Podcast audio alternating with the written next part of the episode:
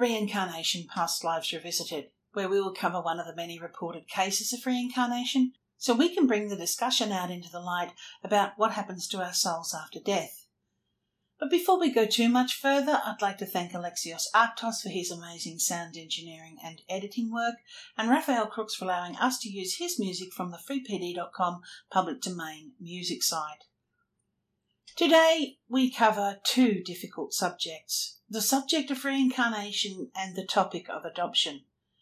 Both of these complex issues come with many layers, and when a person is left with a feeling of loss for something or someone that they didn't even know, it can be a very difficult journey indeed. Join me today as we welcome Annie to the podcast to discuss her realization of a secret that she's carried across two lifetimes and her struggle with working out what to do about it. I'd like to welcome Annie to the program today. Annie has memories of having to make an extremely difficult decision in her last life that has cost her greatly in this one as well. Annie, welcome to the program. It's so lovely to have you here. Thanks for having me. You're most welcome. We have talked before, but um, we're re recording this because it was a bit of a disaster the first time because of me. So when you first spoke to me, you mentioned that you've had your memories, probably your memories may be the first thing that you remember out of your life rather than your own memories. Is that right? Yeah, I would say that some of the earliest memories that I've had from this life are memories of a, of a previous life. Definitely. And you also experienced some sort of disturbing and upsetting dreams. Is that right? Have I got that right?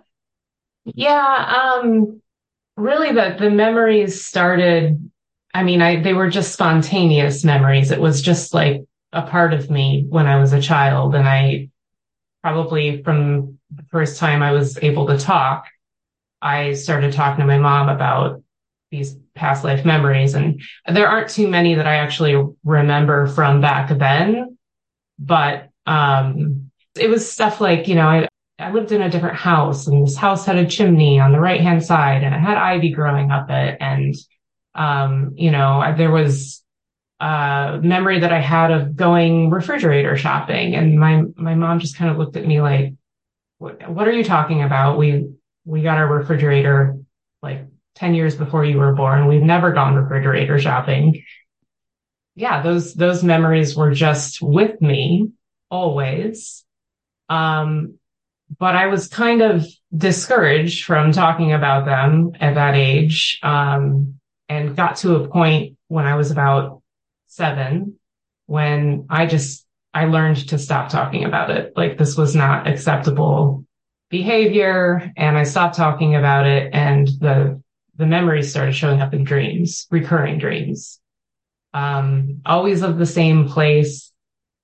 Um, never any other people in them, just me. Um, but it wasn't me. I mean, it was very clear that I wasn't me in the dreams. I've, I've always known that. Yeah. And then it just, it got to a point in, in my adult life where a couple years ago, I had this conversation with my husband about dreams. Um, and I shared with him that I, I'm never myself in my dreams. And he just thought that was really strange. Um, so I kind of went on to to share with him, you know, well, I'm I, I can't see myself. It's like a first person perspective. I can't see myself, but I just know that I'm not me. Um, I'm in a different city. I'm, I, but I know the neighborhood. Like I've walked these streets. I know these houses. I know this park. Like, you know, I knew that city in some ways better than I know the city I'm in right now. Um, so, you know, we kind of just toyed around with the idea of, well, maybe this, maybe these are past life memories. Maybe this is reincarnation. And then it kind of dawned on me that, oh yeah, I had these memories when I was a kid and I wasn't allowed to talk about them. Um, so that just kind of put me on this path to sort of investigate this. Um, I started meditating in 2020. It seemed like a good idea. Like we all had a lot of time on our hands and, um, seemed like something that would be nice and relaxing. And maybe, I, you know, I'd be able to dig into some additional past life memories. And, um, yeah, it took about a year of meditation before anything really came about. But, um, once it did, it was like a, you know, I opened a door and I gotta tell you, it's been really, it's a tough road. At first it was kind of enlightening and kind of exciting. And the more I started digging into the past and the more difficult the memories became, I even fell into a bit of a depression. Like it, it, it really, I really started to struggle. Almost didn't even want to share the story, um, you know, for fear of being called crazy or, uh, you know, plus the story itself is just painful. I don't want to hurt anyone from the previous life that's involved. So, yeah. With your mum, we talked earlier and you said your mum's not a bad woman. She's not someone who doesn't listen. I think you just felt she was a bit freaked out. And I'd like to make that point just in case there's any mums listening. We've spoken before about the importance of listening to your kids when they do say this and trying not to shut them down. And I think it's a valuable point because do you feel the dreams started happening because you weren't allowed to talk about it? Yes, absolutely. It was like when you buy your computer and it comes preloaded with all of this this junk on there, mostly junk that you don't want. but you buy your computer and it comes preloaded with all of this stuff. That's what it felt like to me having these previous life memories. It was like they were just preloaded. Um, they had always been there. And when I wasn't allowed to talk about them or share them or really even process the grief, which probably would have been difficult for me at that age anyway, but, um, not being able to, to talk about it, I think made them sort of seep into the, the dream, the dream world. It makes a lot of sense because um, in the dream world, we're closer to our subconscious in a lot of ways. The reason why we dream, I suspect, is, is to try and sort things out that we can't understand in our logical mind. So that makes a lot of sense to me. But you said too that you um, started to meditate and you mentioned to me that when you started to meditate, you literally almost dropped a bomb on yourself because you suddenly found out all about this whole thing. Yeah. Um, I started by listening to, you know, on YouTube, there's all kinds of meditation channels. And I found that whenever I did a guided meditation, it never really worked. Like I was never really able to slip into any kind of like hypnotic state um, there's something about like the speaking, the words. Um, I'm always sitting there like worried that I'm not doing it right. And I'm, oh, I forgot what they said and not, I'm not doing it right. So, um, the guided meditation didn't work. So I really just started listening to music, meditation music. I figured anything with words was just too complicated and I needed to just let my mind relax fully. Um, and then in, it was must, must have been June. Yes, it was June of 2021. So about a year after I started meditating, I had found that there were some, some songs like with lyrics that would like, you know, create that sort of hypnotic state for me. So I listened to a couple of different songs on repeat, was able to do that. And then there was one song that really was attractive to me. So I, I meditated to that song and then it just, it all just came out like in about 50 seconds. It just, it, it was I, uncontrollable sobbing, like this really, I wouldn't say like a sharp pain, but I like a, this pain in my stomach. Like I felt like I had been gutted. Like it was really emotional and um, honestly kind of, it's kind of scary. I, um, I remember afterwards I called my, my husband who was out running errands and I, I was like, look, I don't know if I even believe in this, but you need to get some sage. We need to sage the house. I don't know what I did. I think I unlocked something really awful. so yeah, kind of half jokingly, half serious, half seriously. I was like, I, you know, go get some sage. Um, but it was, it was just instant listening to the song and, and all of these emotions and I, I, I was, a, I couldn't quite say memories because most of my memories aren't visual. They're, they're more emotional. But like all of these emotions came forward and it suddenly hit me that I had, I had forgotten people that were very important that I was supposed to remember. That might have been the most infuriating time in this whole process was the knowing, the knowing but not knowing um, I kind of liken it to, you know, obviously I don't know what it's like to have Alzheimer's or dementia, but I kind of can imagine that in those early stages when you know you have the disease and you know you're starting to forget things, but you can't remember what it was, how frustrating that must be. And that's, that's what it felt like. And, and it still feels that way, even with all of the memories that I have uncovered, it still feels that way sometimes. You mentioned that um, that you've always had that fear kind of thing in your life. Did you find that knowing something was happening, but not sure what was happening, did you find that it gave you almost like phobias or? Well, the fear of losing my memories, I I couldn't tell you when it started, but I know it's been there for a long, long time. I don't know if it's been there, you know, since birth or since I, you know, started repressing the memories. Either one would make sense, really. Um, because I think even as a young child who had spontaneous memories, I think there were still a lot of gaps in memory.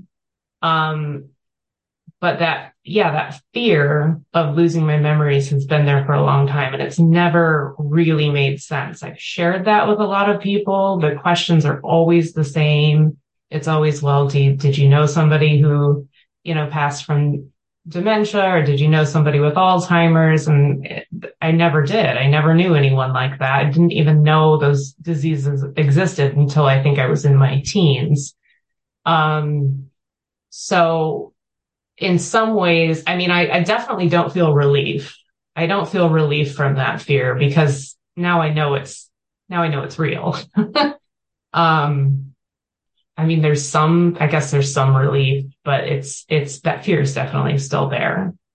Do you think it might be because you are afraid that there might be other things that are sort of, uh, that you don't remember about at all, that are going to come up and sort of kind of hit you all of a sudden? Like a, uh, because to what you went through, I won't say right now because we haven't discussed it, but it's understandable for there to be a lot of feelings and emotions that you might not have actually had surface yet, perhaps. You know, that doesn't really scare me all that much. There was only one sort of short period of time where it did scare me a little bit, and that would have been last summer. So I guess that was 2022.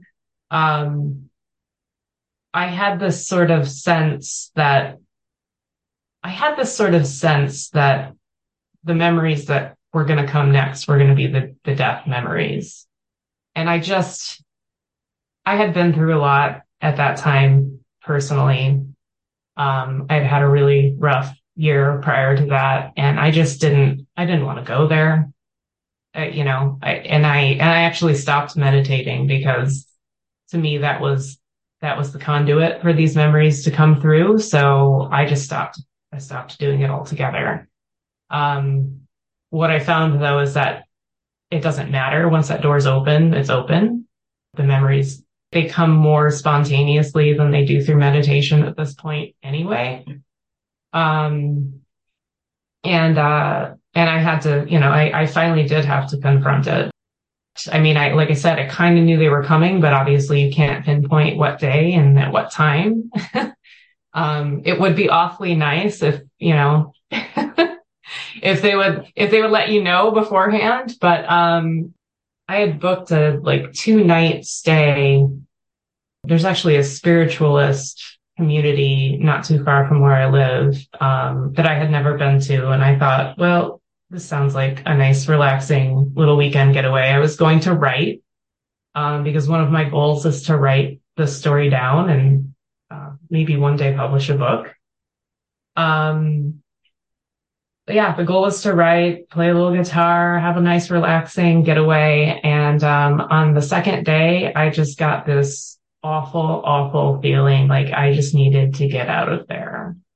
And I still don't know why. I don't know. I don't think there's anything about that place really, but um, I had this awful feeling that I had to get out of there, and I had to like get out get out really fast. Like I I went to my little um my room that I had booked, and I packed up everything really fast and tried to get out without anyone noticing because I had made some friends there and um, I didn't want to have to explain to them why I was trying to leave and, and I left and I, on the drive home, again, the sobbing just, it just came on so, so strongly. Um, and as I was driving on the highway, I'm looking at all these streetlights and I've always had a little bit of a phobia of streetlights, not like incapacitating. Like I can, I can drive, I can drive past streetlights, but I started seeing all these streetlights and it almost seemed like they were like closing in on me.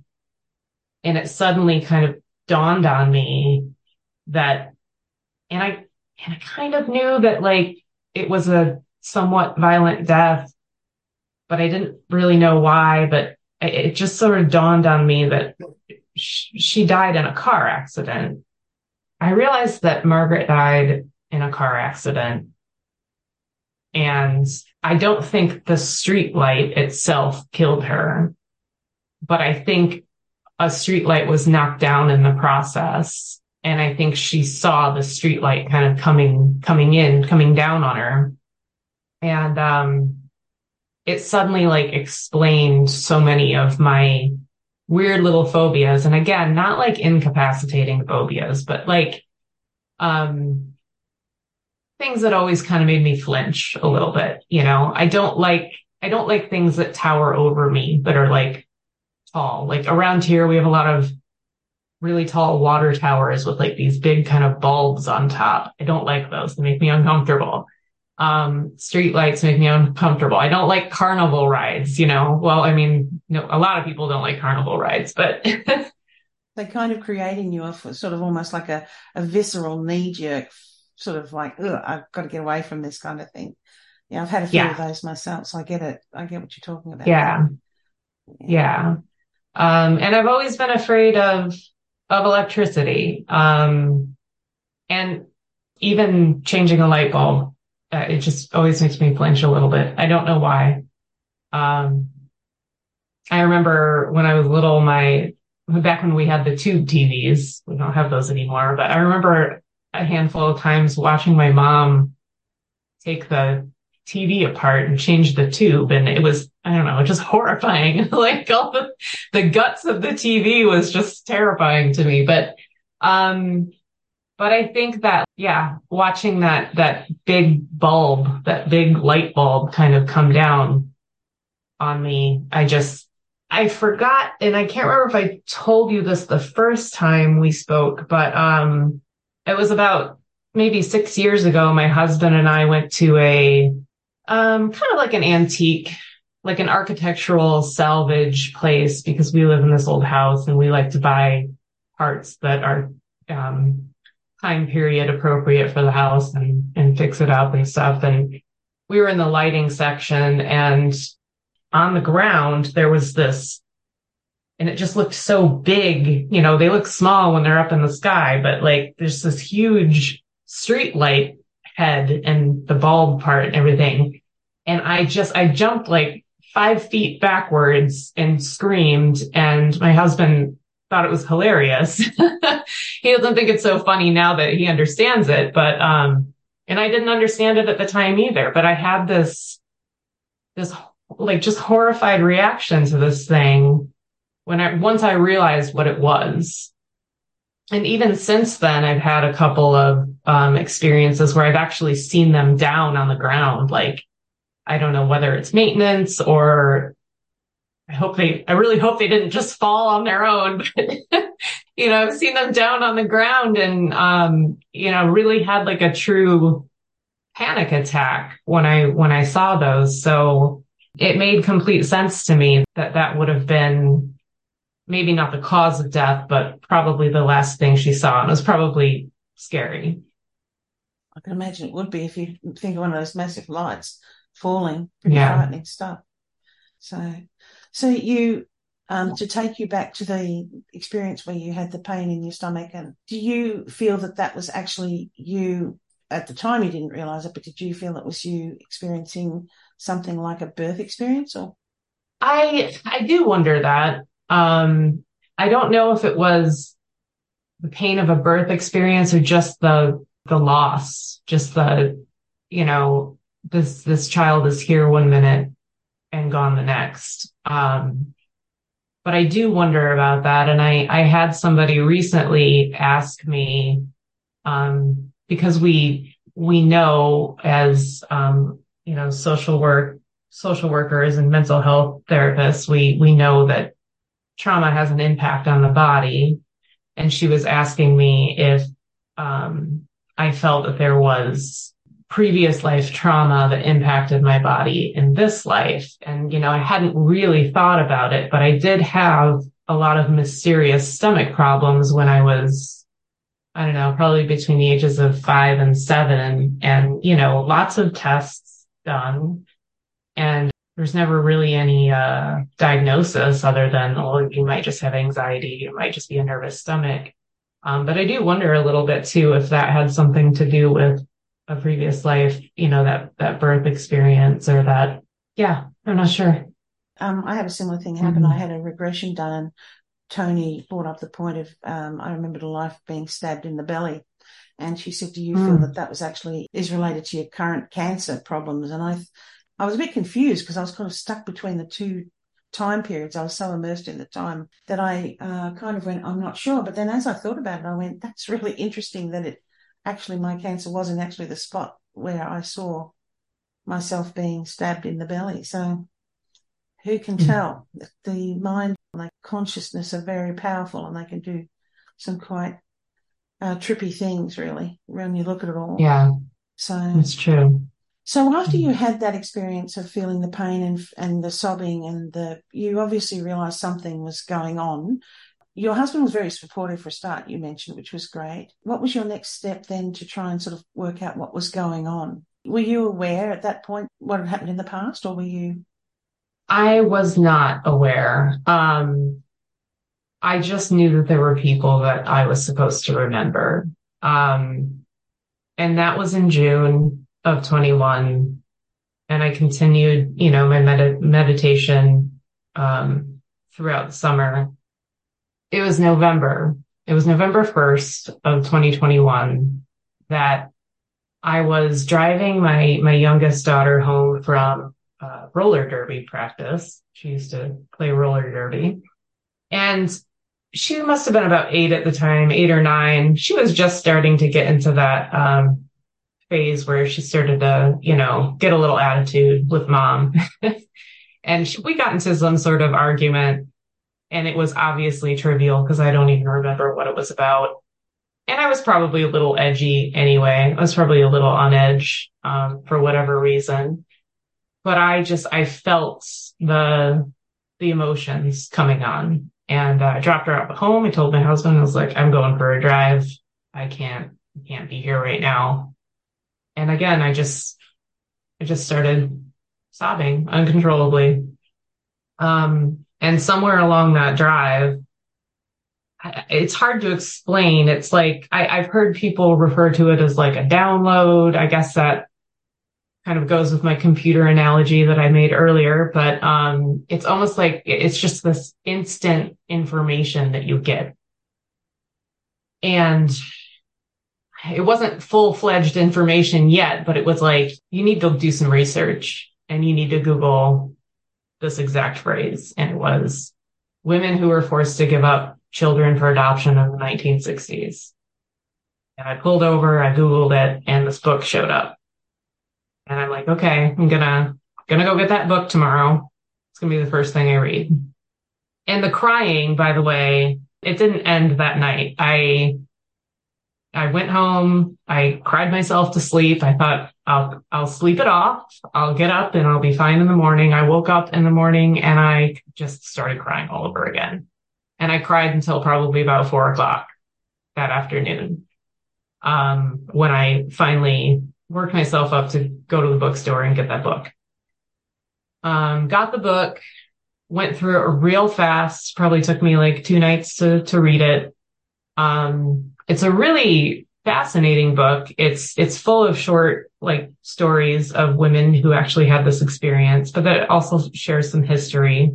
But the women's stories I was just so drawn to because as I was saying earlier, listening to your podcast and listening to some of the other people's stories, I'm reading this, all of these women to share these stories. And I'm like, I've said that. I've thought that. I've had those exact same words come out of my mouth. Um, and it just, it hit me right then and there. Like, well, this is clearly what happened in my past life. This is clearly what happens. And I, I mentioned this before. The man that I saw a month earlier who kept staring at me, who's much older than me.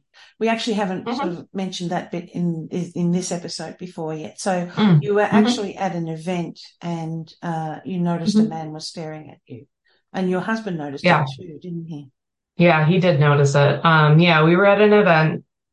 There was an older man there that kept staring at me.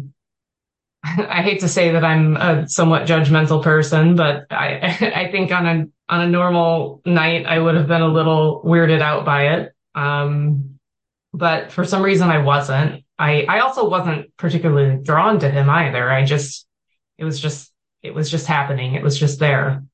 Um, but my husband really noticed it. Um, and even when we left, he was, he like counted how many times he told me. He was like, did you, he was like seven times he stared at you. And I'm like, oh, okay.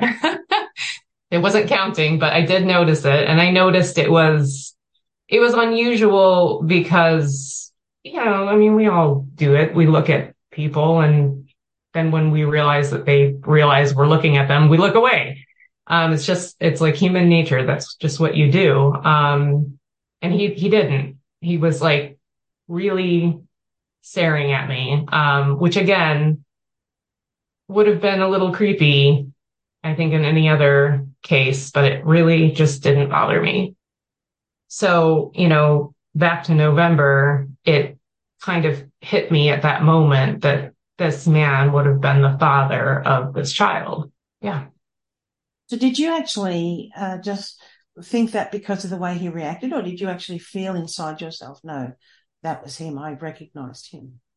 I felt it. And I honestly, I, I, I, knew who he was. I don't know him well, but I, I knew who he was. Um, and I'd seen him before and he was the first time I saw him, which would have been months prior. There was a, a sense of familiarity.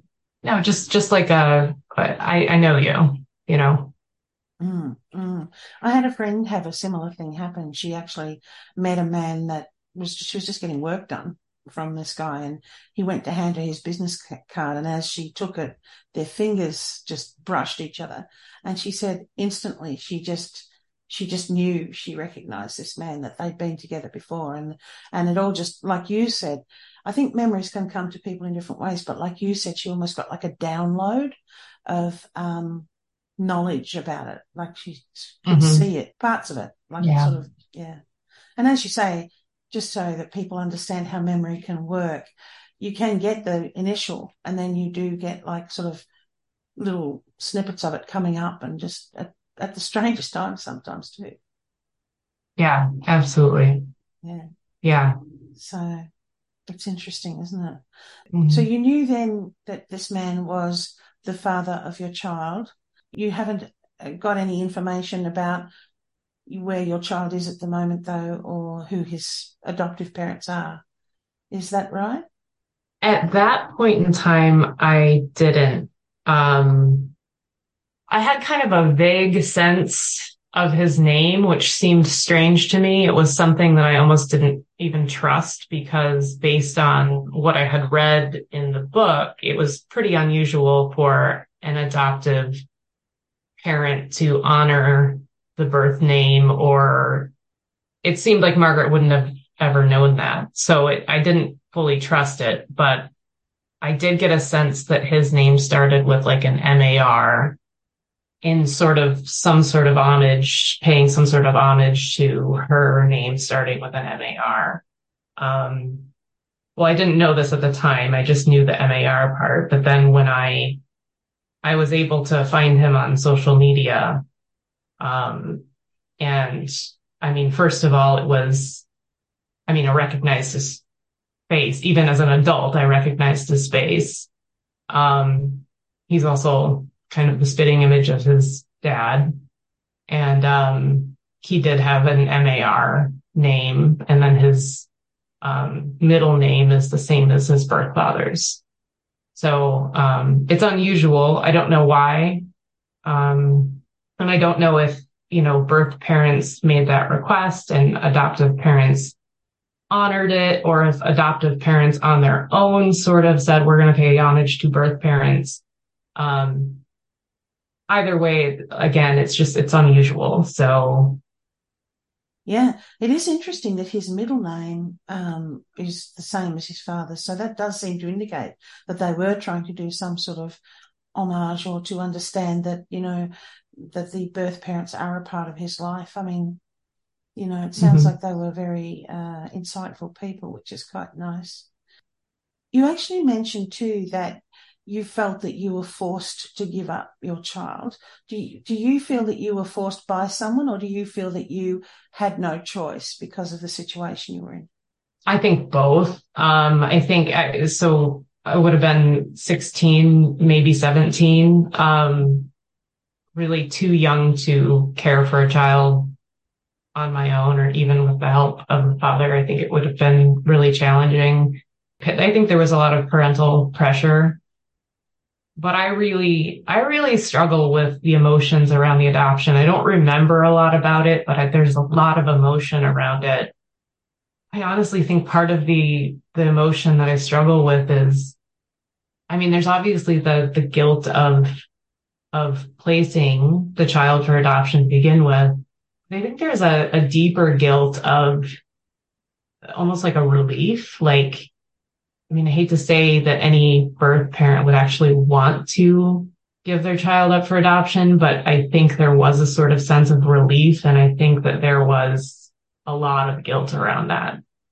I wouldn't feel bad about feeling that feeling of relief because if you think about when people die that we love, often there's that feeling of great grief, but there's also a relief that their pain is over and that the difficulty of life for both of you has changed and has stopped. And so I think that grief is complex and, you know, on some levels we can realize that we're grieving it and we're feeling trapped and we're feeling all these things, but we can also feel a sense of relief that now things can go back to a normal life or you know, we're, we're through that situation now. Sort of yeah, thing. definitely. Definitely. Um, and I think for, I think for Margaret, I think she was kind of ambitious for a woman at, in that day and age. I think she had, I think she had career aspirations. Um, so I think it was, it was a big relief for her. As, but it was also tragic and heartbreaking at the same time. Well, it was a difficult time. I mean, if you think about the 60s, it was the start of life changing into us being more kind of um, accepting of different lifestyles. But at the time in the 60s, it was still very much a stigma if a woman was pregnant out of out of marriage. And you know there were none of the supports in place. You were on literally on your own. Whereas now we're more understanding. Yeah.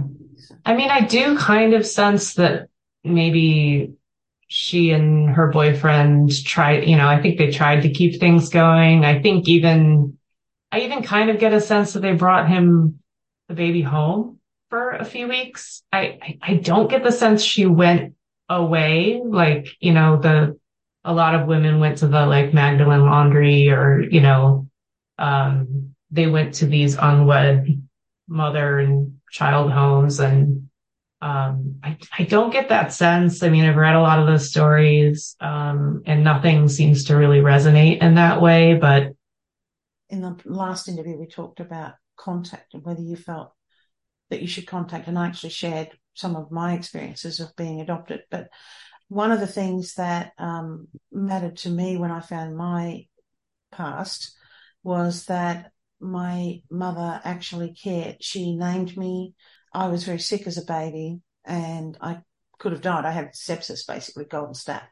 And I don't know about in America, but in Australia, there's a three month cooling off period, which always sounds kind of weird to me. It's like you're buying a house or a car, but there's a three month yeah. period, up, period of cooling off where either side can pull out of the deal. And I got very sick in that three month period. So my adoptive parents weren't allowed to sign for my treatment. So she had to sign for it and she did. And she named me. She named me Julie. And there's a sort of a final court case on the day when everything gets finalized. And my adoptive parents were getting ready to take me with them to the court. And they got a message from their solicitor saying, don't attend because she's going to be there. And also, as they were leaving the hospital with me, um, the nurse said to them, turn around and look up to that window. And they said, the birth mother is there watching you. She's watching you leave. So mm. I knew then from that when I found my information, because we talked about not knowing and there's a feeling like a hole inside you that you, you can't fill because you feel like there's a part of you that's out there that's lost and you don't know the circumstances of it and it's very difficult. But there's also that feeling of, well, why? Why did you make these decisions?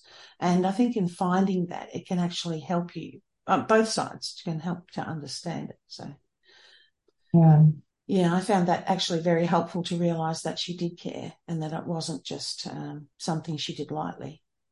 Yeah, I um I do struggle with you know the idea of of making contact. Um, when I saw the um was it called surviving death um, Netflix series, um, there was the episode with um Ryan Hammond, I think.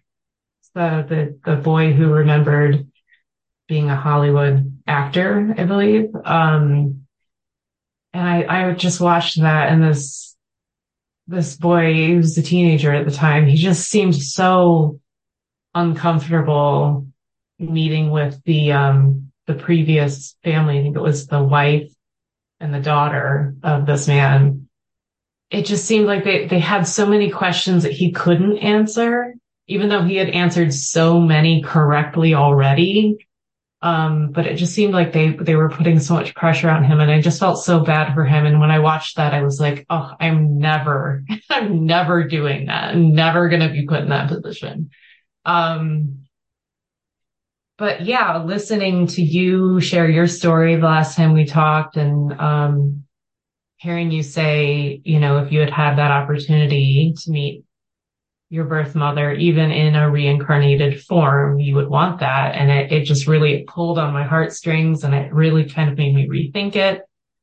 Um, and I've seen some posts on Facebook, uh, forum about it. Um, you know, kind of what are the ethical implications of reaching out to a previous family? Some people might want it. Some people might not. Um, you know, what kind of painful memories are you unearthing for those people? Um, but then somebody else commented, well, what are the, what are the ethical implications of not reaching out? And then I thought about you and I was like, oh, I don't know. I might, I might need to, I might have to. And I did recently, um, probably not in the best way, but um, it was kind of a spur of the moment. I was in the right place at the right time, and um, the um, birth father was around, and um, I couldn't do it myself. I didn't have the guts to do it myself. but I wrote, I wrote a, a quick little note. I didn't have really anything on me to write on, but a business card. Um, and I just wrote a quick little note on the back, kind of vague. Um, but they have my contact information now. And, um, you know, I guess it's just sort of the waiting game and I have to balance sort of that hope with that sense of, okay, you, you've done what you need to do. The ball's in their court. Let's, let's move on. So I have to kind of find a balance there. Um, but I, I do struggle a lot with, and, and when I first said this out loud, um, it, it made sense to me, but I really struggle with, do I, do I want to be found do I want to have that that contact or do I not want to have that contact? And there's a part of me that really desperately does. Um, you know, I think partly to to make amends, sort of, or to reconcile. Um, I think partly to get more answers. Um, it's kind of frustrating to me that I know who they are, but I don't really know for sure who I was. I don't have a last name. Um, I'm not even fully confident that her name was Margaret, but I just know that MAR name. Um, yeah. So I, you know, I don't know if I want to be found or not. And I, I thought to myself, that must be exactly what a birth mother feels. You know, um, I think there is a part of you that, that wants to know that somebody's out there looking for you. And I think the other way around too, obviously, as an adoptee, you would feel, probably feel that too. But, um, there's a part of the view that wants to be found as a birth mother and there's a part of you that doesn't because you're you're afraid of what you're going to find um, or you're afraid of rejection i think you can also be afraid of how they're going to react to you because from your side of it you feel oh, well oh, i gave this child up and they don't understand why. I think there can be a lot of fear of do they hate me? Are they angry at me? You know from from my side of it um, when you find out your information in australia you have to go through a counseling session and that can be a one-on-one or a group and i chose a group one. And at that time you're told whether they have contacted you or not. And they told me that mine hadn't but they also then make the point that for the birth mother at the time of the adoption um, they are told never to contact basically. Or they were back then. It was basically a you're making this a irrevocable petition. You're giving away your rights to that child. You're not to contact them. You're not to to you know to have any sort of attempt to try and search them down. And then, of course, it all changed as as the years went on a bit. But um, but also for them too, they're also told the same as I was told that you know you don't know what's happened in that person's life from that point when you both went your separate ways. That birth child might not have been told that it was adopted, and um, on the other side of it, as an adopted child, I was told that my birth mother might not have told her family. And they might she might have just decided to go on from this point and not let them know. So while I, I was a bit kind of devastated when I found she hadn't been looking for me, but at the same token, once they explained it, I kind of understood why. And I understand that feeling of that dual feeling of desperately wanting to and also kind of desperately not wanting to. You know, it's yeah. like you're opening this big door and once you open it, you can't shut it again. Yeah. So, yeah, absolutely. Yeah. Um, but I've come a long way on the journey because when I first started this, there was, I, I mean, there was no way I would have given my contact information. I did, I did not, you know, I thought about doing this podcast and it was like, okay, but it's got to be really anonymous because I do not want to be traced. Well, it doesn't matter so much. I don't need the anonymity, but I still, you know, care about the anonymity of the other people involved. I think the thing is, um, as you sort of go through it, it's about finding degrees of closure. And I think once you know, well, I've done the things that I feel I can do. And as I mentioned to you last time, I wouldn't say to every person who comes on here, you should contact. I think it's a very personal journey and it's something that mm-hmm. people have to be ready to do and want to do and even feel they need to. If you don't feel you need to, then there's no law saying you must do it. You know, you, I think yeah. each each case is very unique, and you have to go with your gut and what your gut is telling you. Sometimes it's just enough to have the closure to be able to come on and talk about it, and not have to make yeah. that step of contact. But last time we spoke, you were still sort of saying that you had feelings of lack of closure. Do you still have feelings of lack of closure about it? Yeah, I do. I, I still struggle with it. I thought that just when I learned the story of what happened, that would have been enough closure. And then I thought, you know, finding, finding my son would have been enough closure. Um, just seeing that he, he seems to be happy and healthy and, you know, at least from social media standards seems to have a great life.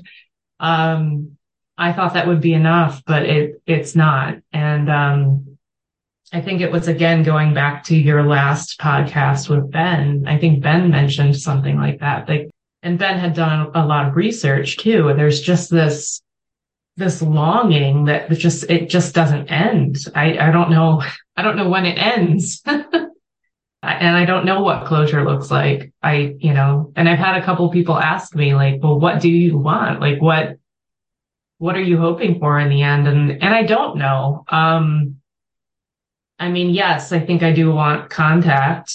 Um, but I don't know what it looks like from that point on. Again, I'd like to know more about myself. I'd like the opportunity for I think about Jenny uh, Cockell. Is that how you pronounce her last name? Mm-hmm. Um, I think about her a lot, and I read I read her book, and I've chatted with her a little bit. Um, it's tough when you, you know, I have family of my own.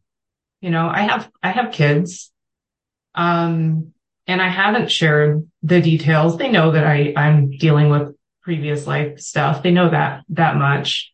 Um, but I don't know how to tell them that I'm longing for this child that, you know, is 20 years older than me. And, um, it, it's, there's, I just, I don't want to cause harm to my family, to the previous life family. I don't want to make things more complicated. Um, so I, I, I struggle with that question of, what do you want? And the answer is, I don't know. I know that I want to not feel this empty ache anymore. Um, but I don't, I don't know how to feel that.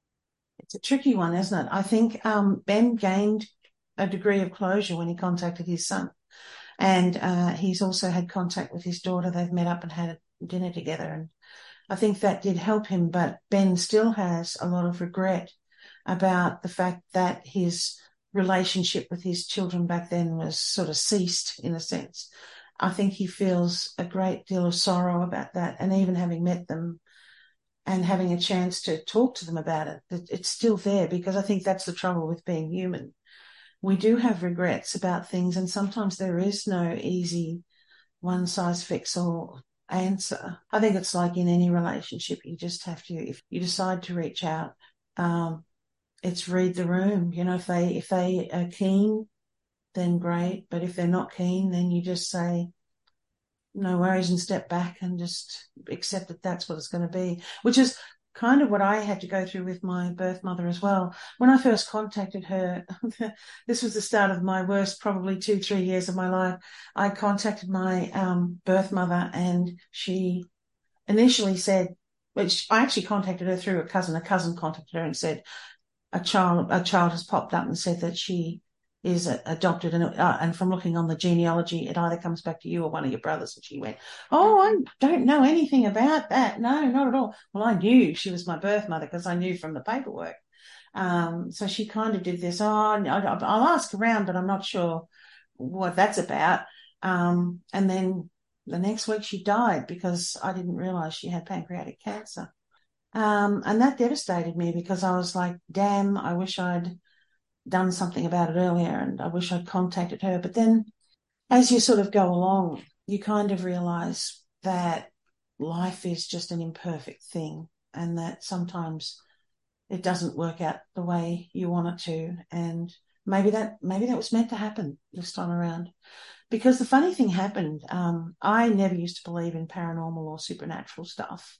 And mm-hmm. doing this podcast, I've changed my mind on that. There are things that do happen around it that I think the two sides are a lot more connected than we realize. And mm-hmm. when I got cancer, I was waiting for my surgery. And I think I might have mentioned this before. One morning I woke up at, it was about three in the morning. I just woke up from sleep, couldn't get back to sleep. And I was thinking, God, in two days, I'm going in for cancer surgery. This is just completely confronting and mind blowing. And right at that moment, I felt like this wind across my face, and my room is sort of in the middle of the house. There's no, you don't get drafts in there. It's a very still sort of room. Um, mm-hmm. But also, I felt this wind across my face, and then it was like someone reached over the bed and kissed me. And I've often wondered if it wasn't my actual birth mother, because I really do believe that, and this might be how Margaret knew a little bit about what happened with her son. When you get to the other side, you have a lot more access. You're still very much attached to what's happening on this side. And I think that mm. she would have been very aware of what was going on with him because she had such strong feelings about it. Yeah. So, you know, I think that's, yeah. often we can think, well, how could she know that? How could she know? You know, but I think they pick up a lot more on that side. They still follow what is going on. And yeah, I believe that. Yeah. Yeah. And, and I mean, you can see that in quite a few of the kids who say things like, I chose my parents. And so there's a lot more interaction and a lot more freedom of will, I suppose you could say, on the other side. So we can't, we, we do remain connected to this side a lot more. It's not just yeah. a cut off. Death isn't a cut off. And that's what I tell people yeah. I think people are afraid of dying, but there's nothing to fear in it. It's just a stepping over. I will say that I I was very afraid of death until this, you know, this whole process over the last couple of years, even though I, I think I've always kind of subconsciously known that I've had these past life memories. I hadn't really considered reincarnation and I was always very afraid of death. And I, I definitely look at it much differently now. Um, although not to be a downer, but it, it is a little, it's, it's, it's not easy. Um, having all of these emotions and especially when the people from the previous life are still around um, as they are in this case. I mean, I know some people remember previous lives from 200 years ago, and obviously their family's not around anymore. Somebody on the Facebook forum mentioned this, and it, it really resonated with me. It's a lot like um, watching your previous family go throughout life from a soundproof room with like a two-way mirror like you can see them and hear them, but they can't see you and hear you. Um, and I also liken that to, um, I was very fond of the movie The Wizard of Oz when I was a kid.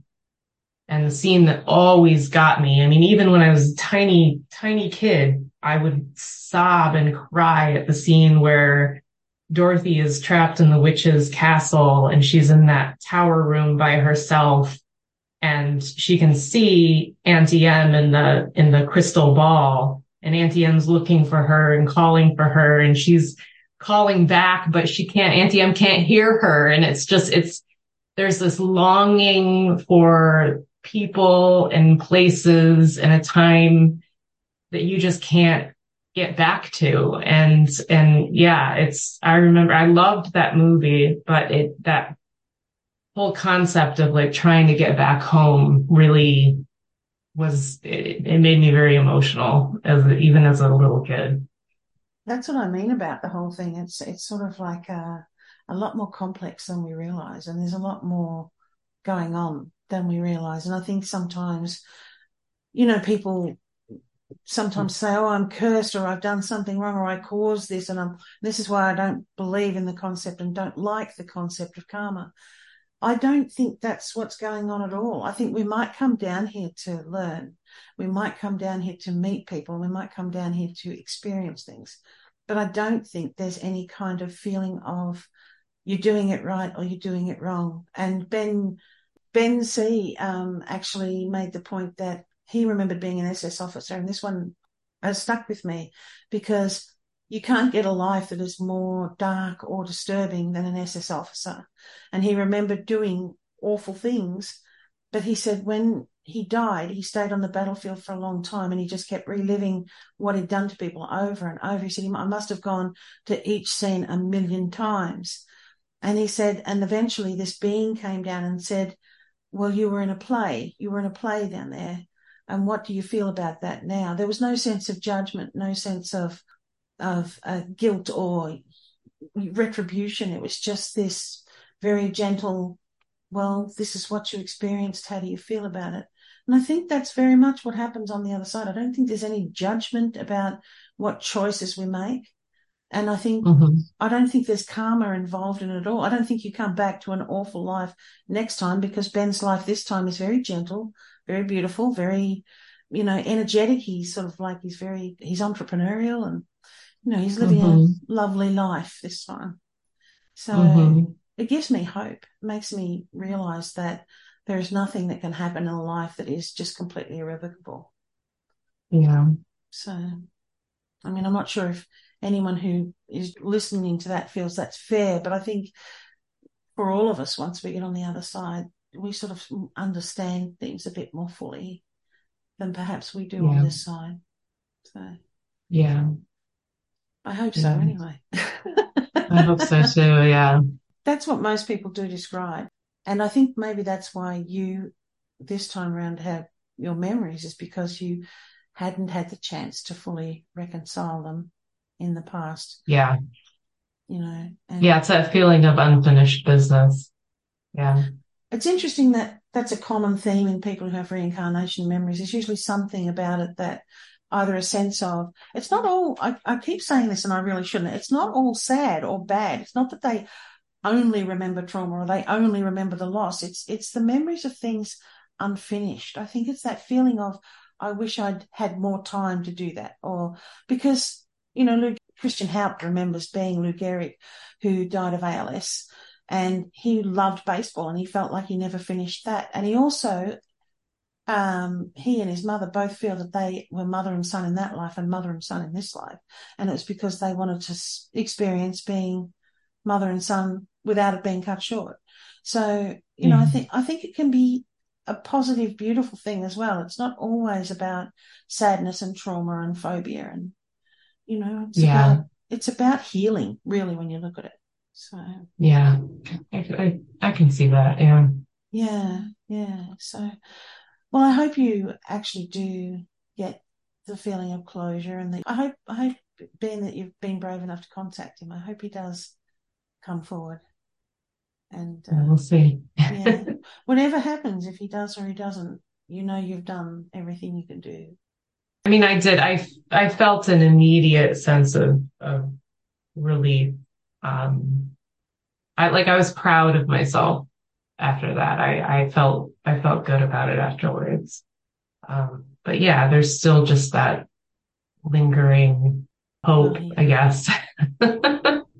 Well, Yeah. you never know. Maybe he's a listener, and he might might give him the courage to Maybe. you don't know. You don't know. Regardless, whatever happens, you've you've done this remarkable journey, and it's it is something that you should be very proud of because you faced it, and it's difficult. It's difficult. So, what does life feel like for you now? Do you feel like you you're sort of able to put some of the emotions to rest with it, or do you still feel that you have more that you want to do? Or I still feel the emotions. Um, I, I do struggle. Um, and I don't know what else I can do, um, other than try to process the grief as it is now the best I can. And I, I think part of it is just leaning into the emotions. Um, you know, I think we're, we're really quick to medicate, um, when we feel extreme sadness like this. Um, I, I mean, I do, it's not like I'm anti-medication when we're, you know, going through depression or, or extreme grief.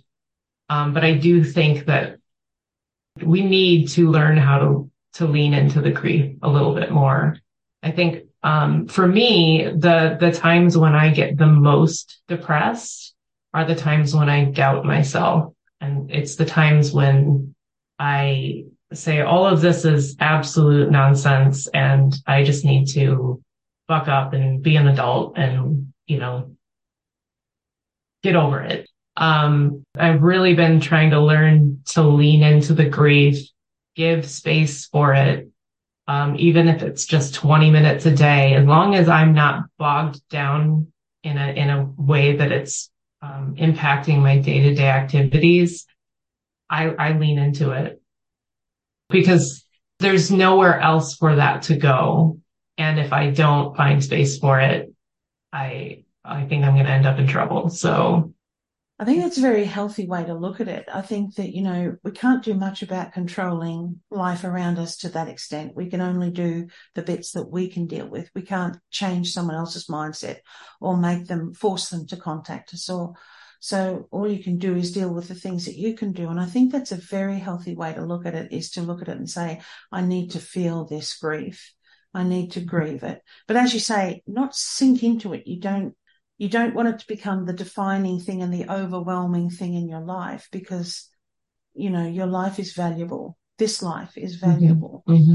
and you have a purpose in this life because you have children and a husband who love you and you know, and I think that's the thing that we need to be able to keep an eye on is to be able to balance that feelings of feeling the grief so that you can eventually, hopefully, put that bag down. Yeah, absolutely. Yeah, I mean, like I said earlier, I I wasn't allowed to grieve as a child. I think if I had been given the opportunity to talk about these experiences as a child and and feel the grief then, I think I think my life would have taken a very different a, a very different path. Um, but it is what it is. Um, I also question too how much could I really process at that at that young age. Um, I think it takes in in some ways it almost takes being a mother to to fully grasp it. Um, and I and honestly, um, so I had mentioned that I, I'm in Jim Matlock's class right now, and we're on the unit where we're studying um, past life memories in adults. And um, one of the things I just read today is that it, for adults, a lot of you there's there's usually like some sort of cue, some something something in your life triggers those memories coming up if they're not um, uh, brought about different ways meditate. Well, I mean, it could be meditation, whatever.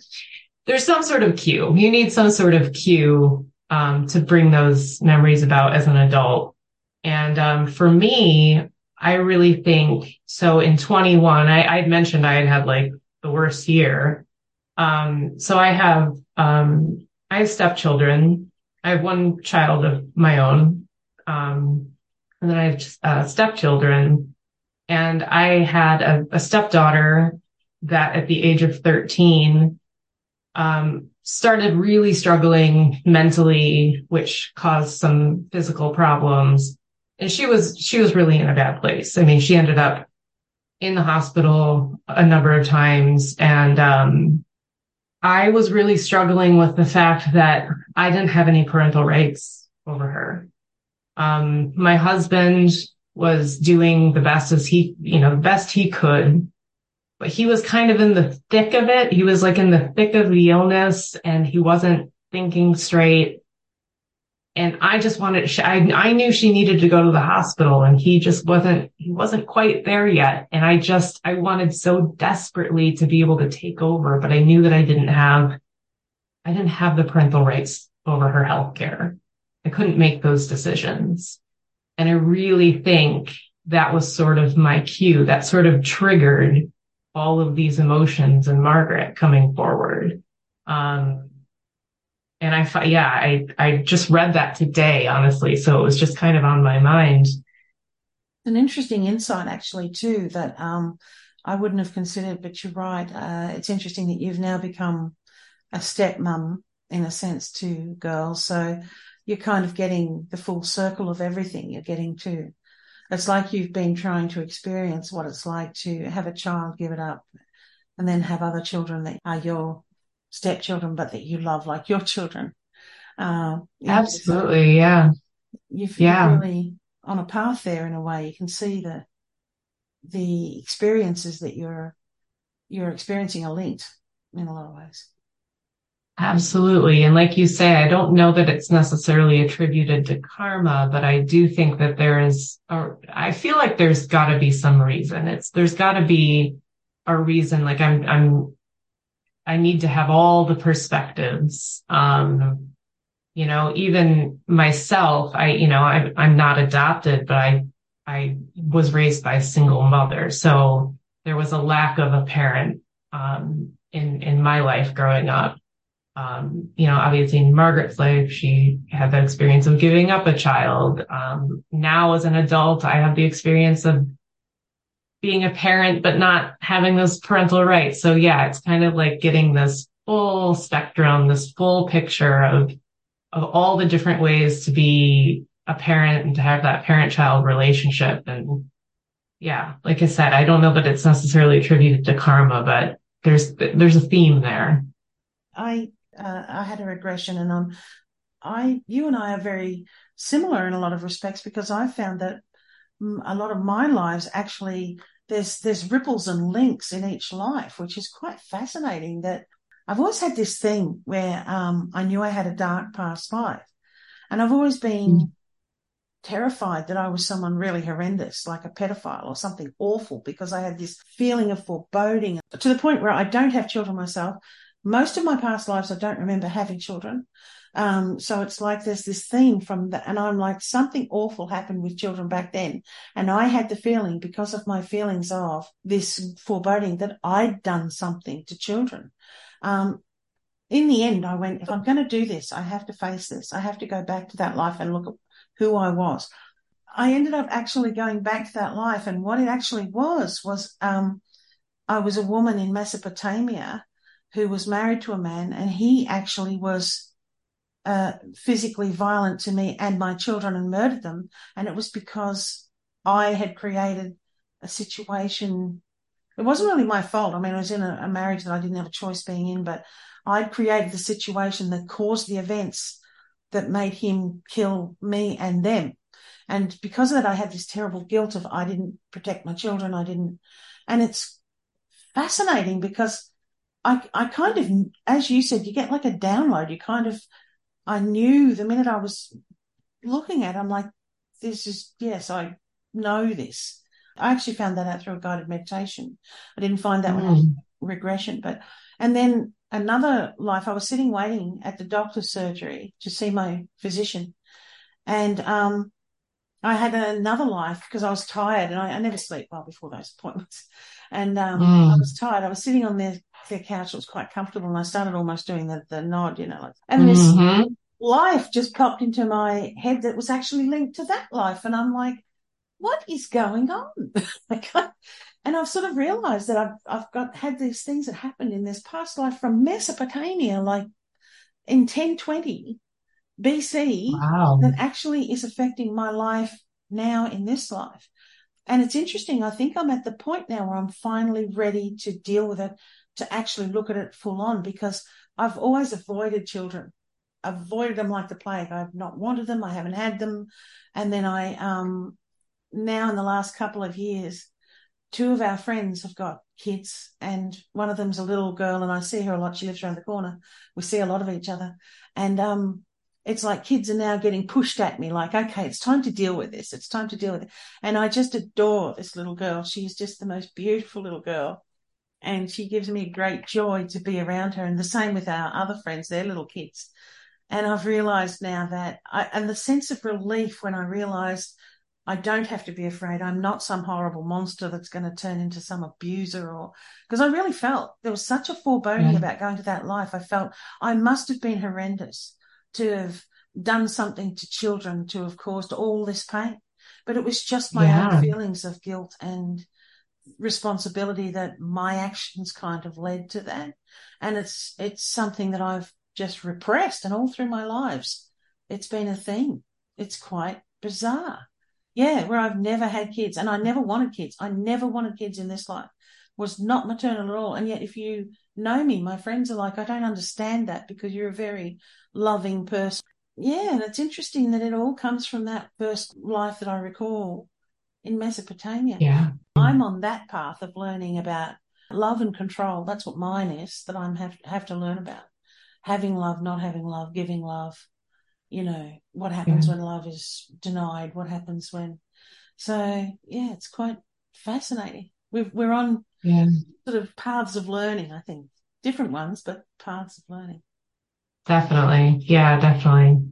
Yeah. Yeah. And it's, it's something I, you know, I continue to explore every day. It definitely doesn't feel like the end. I feel like there's still so much to explore and so much to analyze and well, and I think the yeah. thing is too, it um it does affect our lives now because your life, you've as you've sort of mentioned a few times, you've gone on to become interested in helping other people because of what you've been through. Is that right?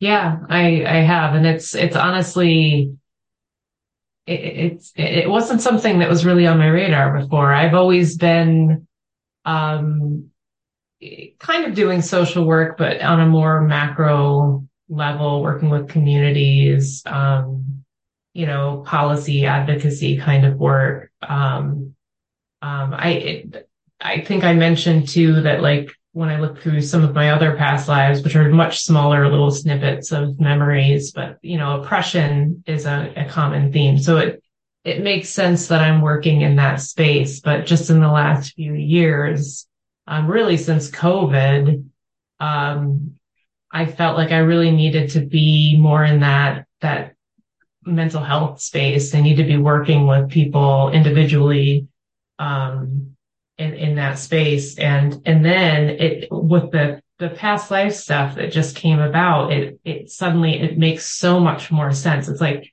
you know, there's an entire group of people out there that probably are terrified to even tell their therapist to begin with. I know I was one of them. I was terrified to tell my therapist the first time, um, that I had these past life memories. I thought for I was like, oh boy, you know, they're gonna, she's gonna be making some phone calls after, after she talks to me, but, um, she was very receptive. But, um, but yeah, there's this whole group of people that, that are afraid to open up and need space to open up, um, and need space to work through whatever it is that they need to work through from those previous lives. It's like you said, it's not always grief, but you know, it can have a huge impact on your, your current life. And, you know, I've been through years of counseling and, and honestly felt quite healed. Um, by the time 2020 rolled around, I was in a pretty good place and I felt quite, quite healed from all of the traumas from my current life.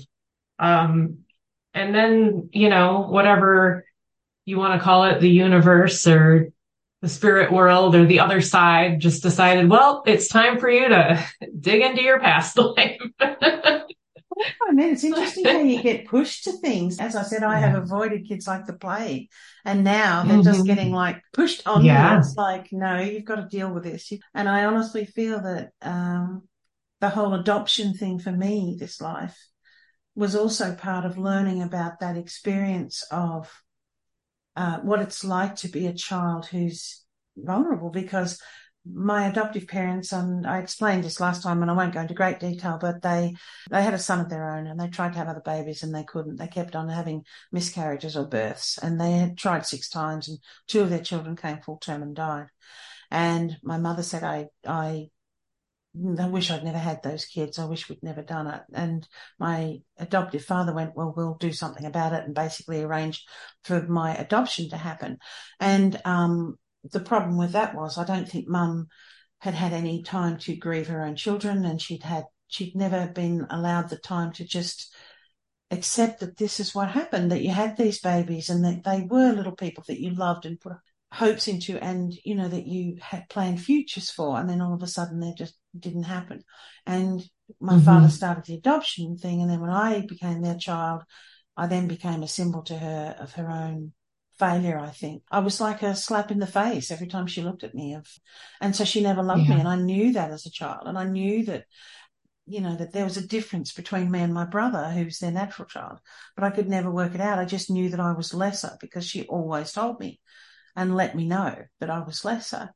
And I've got yeah. to say, that sounds terrible to have to go through and like she was a bad person, but she wasn't. She was just someone who hadn't been allowed to grieve. She was someone who had no choice in the whole thing. And like yeah. everybody in it had no choice. I had no choice. My birth mother had no choice and she had no choice, you know, so all of the women involved in this, this story had no choice. Yeah. You know, and I think uh, that was something that I had to experience from all sides of it. And it's given me a lot of compassion and empathy. I really honestly feel very grateful for the life I've had because I've learned so much, particularly about compassion and empathy and love and how important it is to give love out, not to hold love back. And, you know, the damage we do just by not giving love. So. Yeah. Yeah. That, and that's huge. That's huge. I mean, you, you could have very easily turned into somebody who held a grudge and, you know, you could have held on to a lot of anger and it sounds like you've done a great job of working through that yourself and well, life sort of puts you in funny patterns as we've gone along. They got very old. My father got very sick. He had kidney problems and dialysis and what have you. And the roles reversed and I became the person with the power and they became the ones vulnerable to me. And I decided that I was going to try and be supportive and loving and not give back what they'd given to me. And my husband sort of was kind of like, why are you being so nice to them? Because they were so awful to you. And I'm like, yeah, but if I do that back, then I become that which I hate. I become someone who be, becomes destructive. And I never want to be mm. someone who's destructive, you know? And I did love them and, and they did love me in their own way. They did love me, but they just, I look back and I've got lovely memories as well as this awful. It's not all awful, but, um, it's just unfortunately tainted by this reaction of mum's. But mum's reaction came about because she wasn't dealing with her own grief and she wasn't the sort of person who would self analyze like that. So she just mm-hmm. shut it down, repressed it. And then mum's always thing was, you know, you hit first because then you get the first hit in, you know. So she was yeah. just always punching out because that was how she learned to cope. So, yeah. You know, and it took me a long time to work that out. It took me a lifetime to really work through it all and understand it all. But it was mm-hmm. a valuable journey and it's been a very valuable life, this one. So, yeah. I'm actually very grateful for great. it. That is great. Yeah. I'm grateful for being punched from pillar to post, but it's actually, I think, I think that's actually what we're here to learn is to try and become our best versions of ourselves. And unfortunately, a lot of people don't get that. And I think that's the thing. You've always got to be able to look at yourself and say, what am I doing wrong? Does this feel like an arrow going to a target? That's how I visualize it. If I'm ask myself, is this the right move? And it feels like an arrow going to the center of the target. I know that it's right. But if I feel it's veering off or I'm, I know that I'm not being true to myself. I know that something's not right and I have to relook at it. So that's yeah. what I do. Well, I'm glad that your journey has led you into social work and being a supporter for the people who don't have enough support themselves. And I can't yeah. wait to see where it takes you. Yeah, I'm I'm nervous but excited. It's a, it's going to be a big career change for me, but um, hoping to get something something up and running. People need it. People need it. Exactly. I think you are going to be a force for good because I think that's why you were led down this path. I think there's more people getting led down this path of understanding reincarnation exists and understanding that there's a special needs and supports we need to put in place. So uh, I think the universe has done its right work with you and led you in that path. So let us know how you get on and what you end up doing. And if you ever set up anything, just let me know. And uh, yeah, I'll mention it on the podcast. Yes, I will. Because I I'm going to have to get clientele somehow. I don't know. Well, I think once people realize that you're out there, they will come to you because yeah. yeah. Uh, when you have these feelings and you're not getting the support from mainstream society, you, you start to look out for people. You get pointed in that direction because you, they stand out. So. Yeah. And like I said, I mean, your podcast led to Jim Matlock's group, which led to the class. I mean, I'm all these doors are kind of opening for me now and giving me support where I didn't have support before and giving me the confidence to even share among some of my closer friends and and family. Um, because I'm telling you, a, a, year ago I was very closed off. Um, and very felt very isolated, very depressed. I appreciate the podcast very much. Oh, thank you so much. I love hearing that because I didn't ever think that it would ever be what it is, but it's something that I'm very proud of because I do think it is helping people. So that's the whole aim of it all. So let us know what you end up doing and when you get a business up and going and I'll let people know about it so they can contact you for support and counselling if, if they need and we'll go from there. Sounds good. Thank you so much for coming on the podcast, Annie. It's been a delight both times. It's been an absolute delight. And I'm so glad to have met you and heard your story because I think it's a difficult one, but also a beautiful one. So, yeah. Thank you. Thanks for having me. No worries at all. I'm always so empowered by people who are struggling with their memories coming on to talk to us because I know how very difficult it can be for them. As you heard, Annie is still dealing with the memories, and I hope she does get some contact from the person she reached out to so she can find peace about the situation. I'm also delighted to hear that the experience has led her to a new passion to help others with memories like herself. Annie is in the later stages of her training now and hopefully will be able to help others with counselling and support about their memories in the near future. I'll keep you posted on her progress and let you know if she sets up practice in case you want to contact her. I'm also grateful to Annie for raising the subject of adoption. Like reincarnation, there are many preconceived ideas out there about what adoption is, and it is often not the fairy tale happy ending that everyone hopes it will be. Sometimes from both sides of the relationship, as you heard in my account. As with many things related to the human condition, things are never black and white. I hope our talk about it and some of the problems that we've both faced in very different ways have helped some people feel less alone and given them a feeling of support. Things always feel a little bit better if you don't feel like you're the only one struggling. The wonderful thing about the human situation is that no matter what you're experiencing, somewhere else in the world, someone else can understand and empathize with your problems because they may be going through something similar. Thank you for listening to Reincarnation Past Lives Revisited. We hope you enjoyed this case.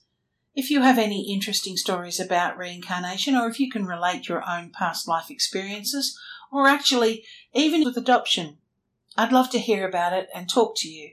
And I can be contacted through my email at reincarnationplr at gmail.com or via my Facebook page called Reincarnation Past Lives Revisited. If you'd like to support me, I'd be honoured if you'd become a Patreon supporter. You can find me on Patreon under Reincarnation PLR. I do do extra content now, and your support keeps helping me pumping out content faster and lets me keep on doing what I hope you love hearing. We'll be back again soon with another episode, but until then, remember you are unique and your life has a purpose.